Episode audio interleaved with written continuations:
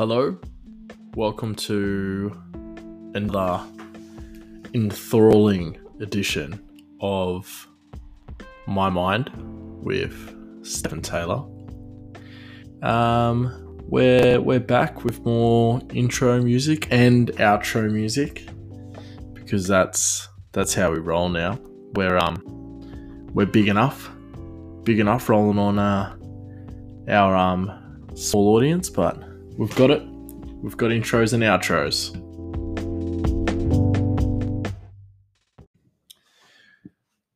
You know, we are rolling on intro music now, which is good. It's good. We're finally. Um, I always say we, and um, it's not. It's a solo operation. This one. It's uh, usually just me sitting here looking at um looking at stuff and talking about other stuff.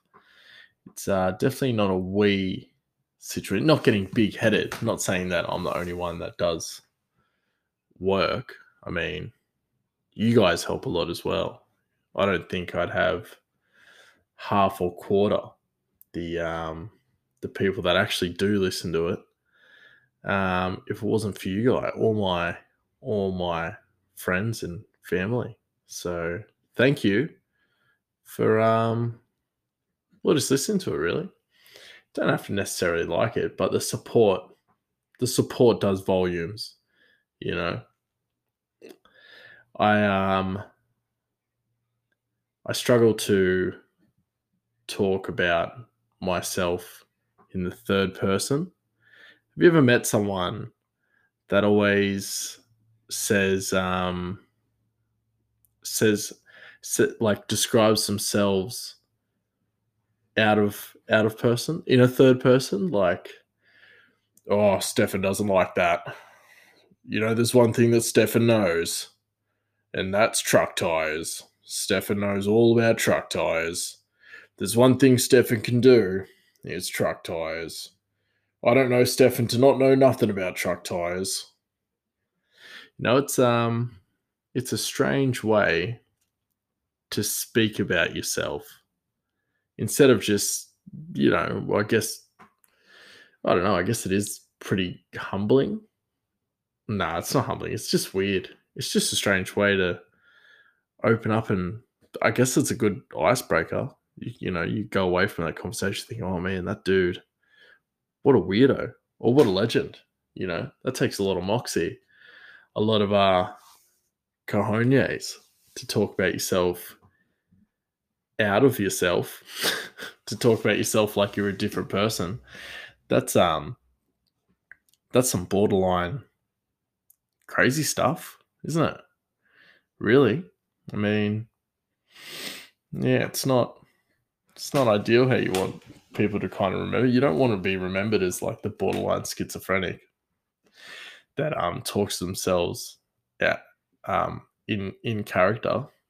Yeah that's weird. It's it'd be weird to wear that mask all the time as well. Because then like every time you meet that person you've got to you got to keep that charade up. You got to keep them keep them wanting more. It's like you end up just turning into a monkey dancing on stage trying to trying to juggle your your third person characters.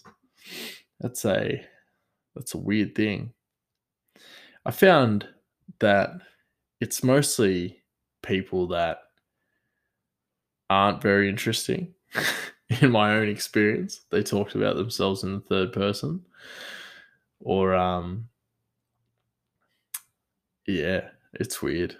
I don't know. Is it a generational thing or is it like is it like you're trying to break the break the fourth wall and break like the character and like seem really intricate and like intriguing like people want to know more about you because you talk about yourself in a third person that's strange.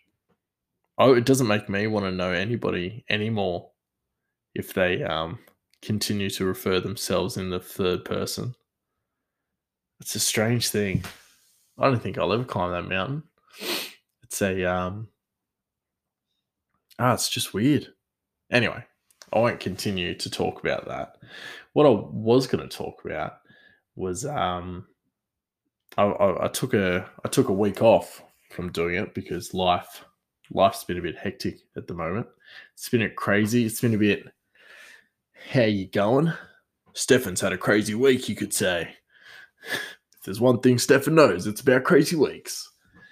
Um, but actually, my in all seriousness, my um son got his tonsils and adenoids uh, removed last week. This time last week, it's been a week since, and um, he's he's doing better. He's definitely doing better. He's back to kind of talking normal. It's um it was strange at first. I'm only just getting used to his new voice now. He um he used to have this like deep deep voice. I'd say you know, oh hey hey go mate, you you doing all right? You want something eat? Like yeah mate, no worries, I'll do that. You know, he's like your regular Joe Blow tradie, and now he's got this really innocent voice. It's like he actually sounds like a five year old now, which is um yeah, it's a bit strange for for me to to listen to him now because he's got this such sweet, innocent voice, and then when he, you know, gets a bit upset, yeah, it's it's pretty darn cute.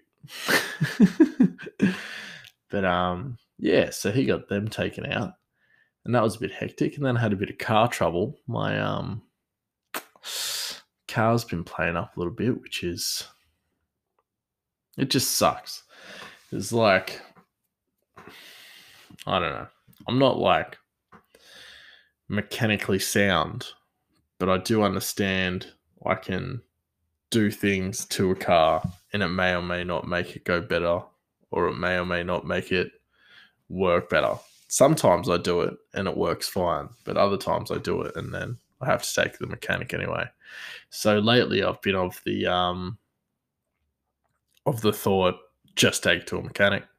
Don't um don't mess around. But yeah. Whew, it's been a bit uh yeah, been a bit of a been a bit of a tough one. Tough week. And a big week of work as well, you know. How it um how it works, you know, is um well now that the weather's getting better, people want to come out more and eat, which is no issue. I'm more than happy to cook for people. I worked at um I'm actually thankful at this job we have um good closing and opening times. It's not really um detrimental. It's not really bad. You know, some opening times are good if you're a customer, but they suck if you're an employee. Like I worked at this one place that was open from 6 a.m. to 6 a.m. the next day. So it was open 24 hours, which sucked. It was hard. It was a hard gig. Um, and you know, there was only sometimes where you had um, someone doing the overnight shift. I thankfully, touch wood, only um, did it at one place. I didn't do it at this place, which is good. You know, didn't really want to. Family man, family man, as um, one of my colleagues once said, "You've got the golden ticket, mate. You, you've got a golden ticket. Doesn't matter what you do. You can always say he's sick. You'll always get a day off work. You'll always get." He wasn't um, he wasn't British. Uh, I just thought, I'll throw that one in there. Um, but he always used to say, "Kids, kids are the are the golden ticket. If you if you need a day off, then all you need to say is your your kid's sick, or you got to take your, your your kid away because he's you know got something on." Nine out of ten this is what you say. Nine out of ten times, an employer's going to believe you. You know, you're not going to believe me if I've got gastro. You're just going to think I've, you know, think I'm avoiding work. You know, the golden ticket. That's what kids are for the working man, for the working class men and women of our society. Kids are just golden tickets. And you know, obviously, there's people that take advantage of the fact, but for the most part, people are pretty honest and um, pretty genuine about it. But um, I was talking to one of my friends uh, and I said some things on the last, um, my last episode and um, he, he he laughed. You know, he's a good guy, um, but he didn't like the voice I did because it, it takes the um, it's poking fun at another guy we worked at, and he didn't like it that I was um I was making fun of him. Well, not making fun of him, telling the story as him, and then using the voice of the person that we um we used to make fun of. So he didn't like that. So I'm going to apologize. I've already apologized to him, but I'll do it on a public forum. Um, you know, for the whole 12 people listening. Watch that. I'll um I'll definitely apologize. But um it, well anyway, we got talking about um just you know, we we worked at a, a place together and we're talking about you know this that and everything else and we're you know being you know having a bit of nostalgia talking about all the guys we used to work with and all this stuff and we had one guy and he was just this crazy dude but like back then we didn't realize how wise this guy was you know he was he was like he knew he knew everything. He was the wise he was like the three wise men but one man. You know he knew all the secrets and all the uh everything. Uh he knew all the secrets. He knew exactly what work was and we didn't. We were so not ignorant but we were like no way. This guy's rubbish or whatever but anyway a couple of instances we um you know we're just working or whatever and he was um we're doing a renovation in the kitchen, so we had to move to a smaller kitchen space and work out of there. And traditionally, um, when you have a pizza, it's cut into eight pieces, right?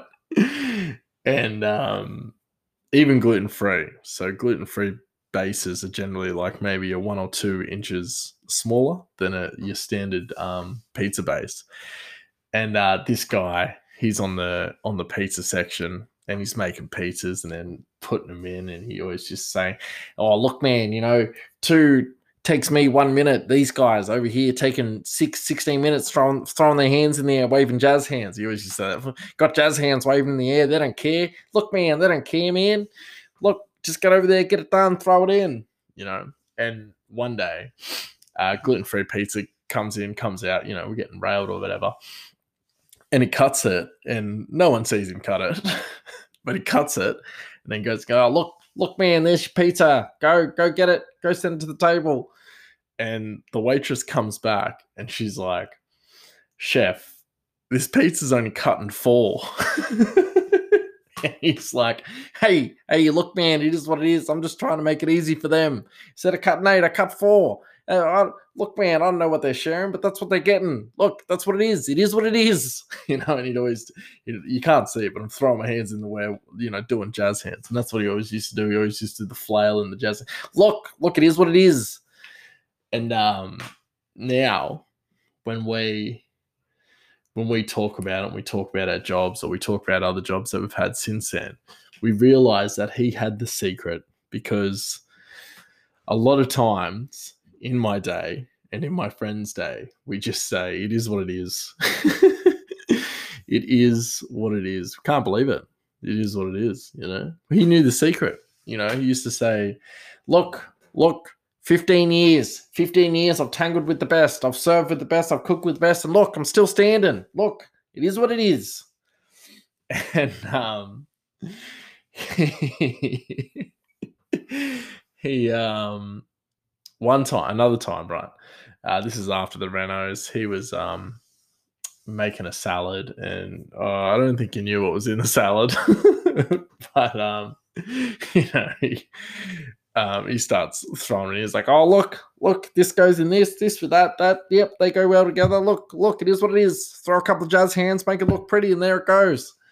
And he sends it out, and the waitress is like, um, oh chef there's um, meant to be no feta in this salad and he, and he turns around to her and he's like look look it's better that way look trust me look i know it's not on the menu but look trust me it's better it'll be better that way just take it take it out to them see what they say i guarantee you it'll be better oh, the waitress was stubborn as she was like, nah, not having it. So uh, he ended up conceding and going, ah, look, man, look, you know, you can't do anything, you know, jazz hands, can't make anything nice for these people. You know what? You know, o- overprivileged white people in their in their Range Rovers. You know, that's what he used to say. Look, man, look, look. It is what it is. That that's what it is. Uh, he was a funny, he was a weird dude. He was, um, but he was the second coming. If you're, you know, if you've been in hospitality 10 years and you've worked at enough places and not just one place, you realize that it is what it is. and it doesn't matter how hard you work or how much like how many rocks you push up the hill just for them to fall back down on you. It is what it is. Like that's hospitality. That's life, you know, like it's the best analogy and also the worst analogy. It is what it is because you can't stop it being from what it is most of the time. It's it's unfathomable. you know, like it's immovable, it's indestructible. It never it never stops being what it is. So yeah, I thought I'd share that bit of um bit of kitchen knowledge with you because it look it is what it is. Throwing jazz hands in the air you know. Um but he was he was the one of the craziest chefs i'd ever worked with for sure. And just mentally a little bit unhinged. And you know it, it always gets dragged into the conversation that um, to be in a kitchen, you need to be unhinged. Well, I'll tell you, I was unhinged before I got in kitchens. I was already like, um, I was already a little bit cuckoo, you know, before I started working in kitchens. If anything, working in kitchens made it more acceptable for me to be who I am, which definitely made it a lot better. You know, I, I talk about it sometimes. You know, you're just chasing rabbit holes down a hole. You just keep going you just keep digging for that like that joke um you know? Yeah because you're you know it's not that you have to be unhinged to be in a kitchen. It just helps.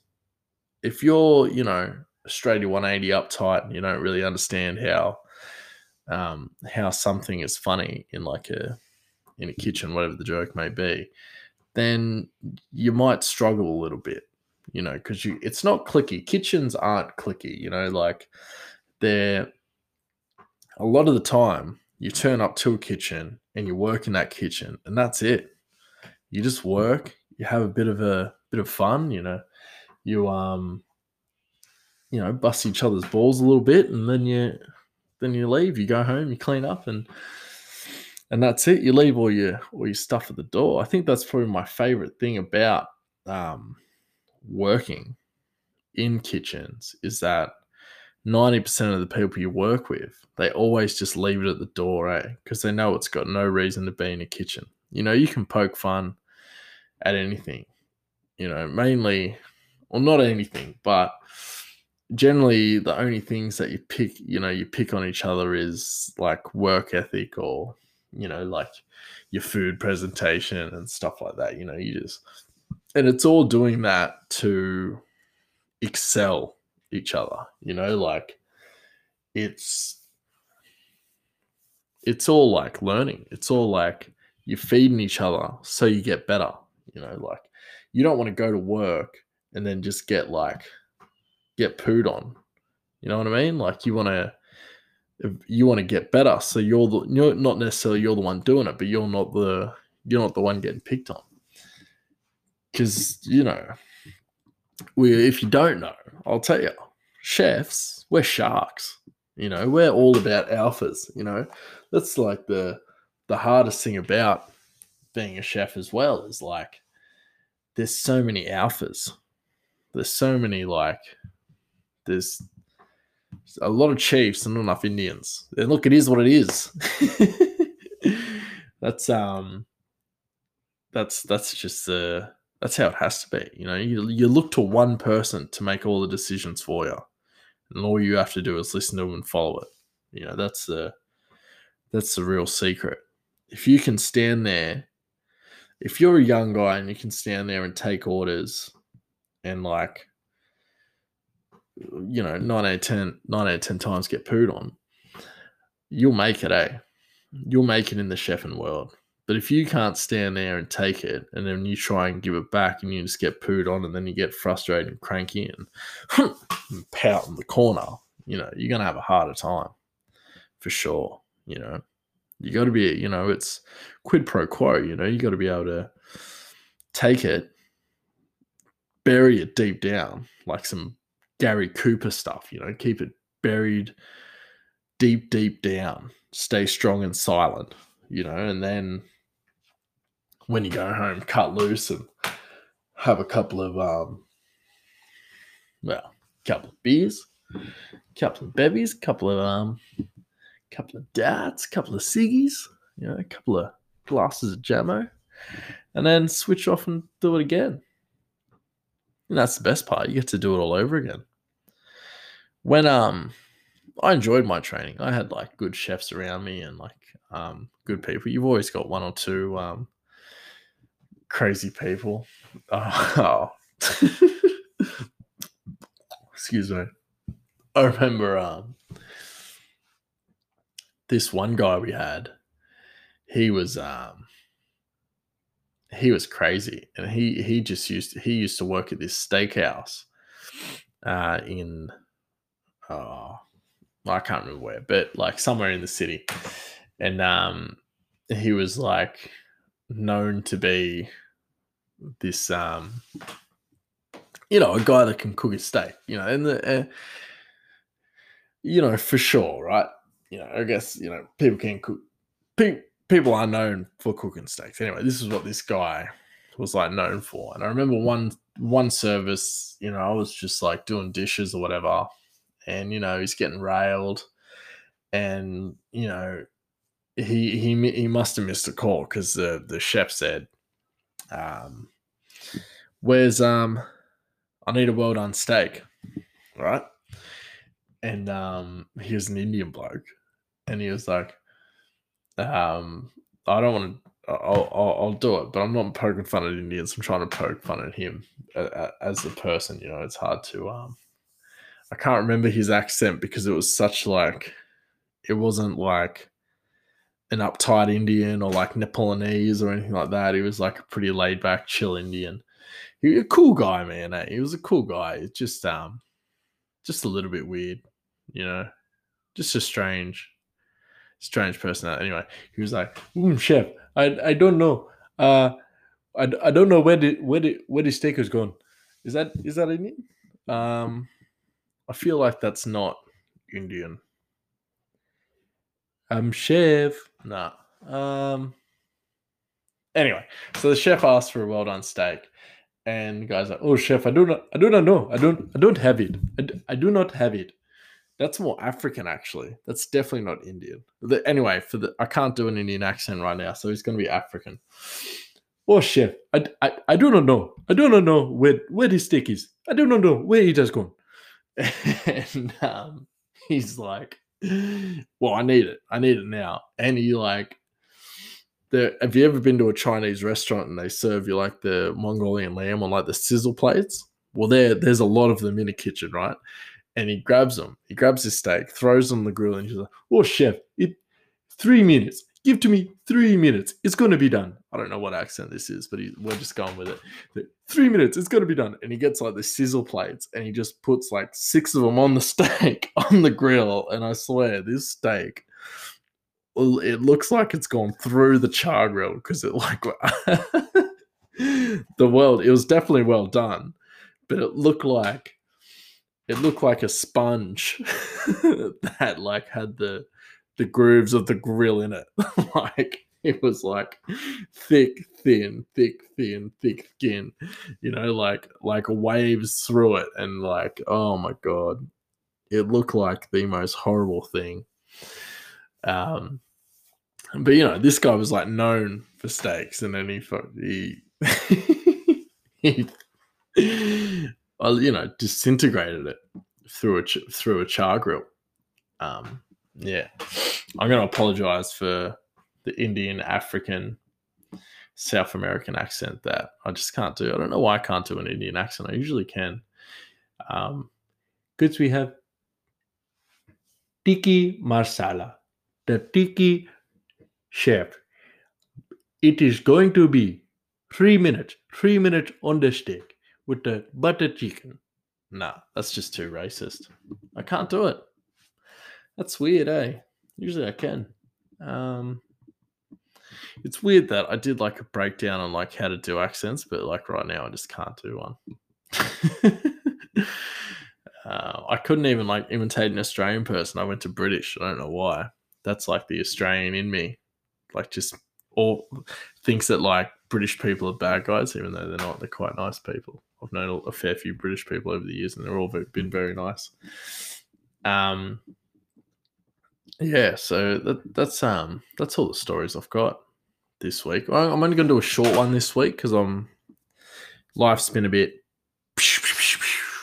hectic, so we're only going to do a short, short and sweet one this week. But um, hey, look, th- thanks for listening. Thanks for um tuning in. And if you got any, if you know a story about me in a kitchen send it through and I'll happily send it through to to um, whatever the email is that I keep banging on about that I um, can't remember. I'm just gonna check it on on my phone to see what the um, the actual email address is because I can't remember either. Um, yeah, if you send it to my mind at my mind my mind podcast at gmail.com send it to that. Send a story of of one that you want shared, and I'll leave the names out.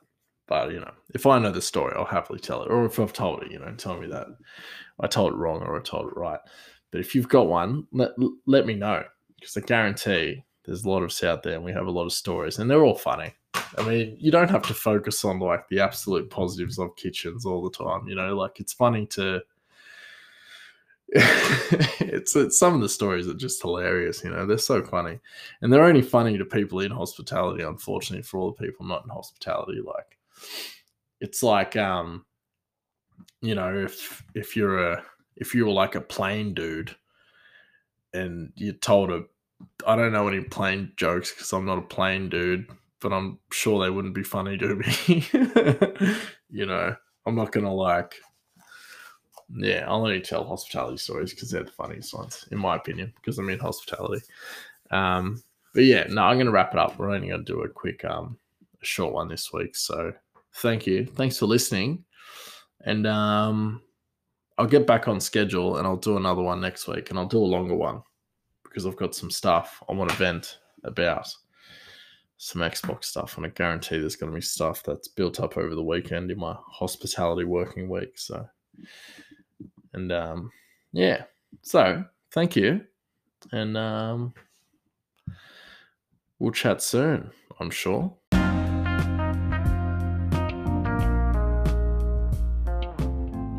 So I've realized that I need to do outro stuff. Um, so I'm just gonna. Oh, I'll try and do an Indian accent for like a couple of minutes while the outro music kind of plays. So then it's just not like outro music, just there, just music at the end. I'll try and put some voice to it. Um, no, is that a song? That's not a song. Um, um, what's a what's an Indian word? Bang Bangladesh. Bangladesh. In New Delhi. New Delhi, New Delhi, India. We are from India. That sounds so African. What's going on? Um, anyway, I'm not, I'm not, I'm not culturally insensitive. It's just how I think they sound, which sounds really culturally insensitive, but it's not. I love all cultures and all beings and all people on earth.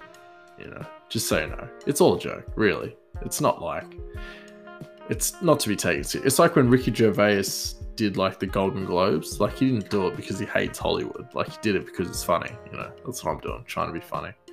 But um, that's cool. I'm happy with it not being funny. And you can get like offended by it, I'm sure. Like, it'll be okay. It'll be alright. Alright. There's that outro music. There we go.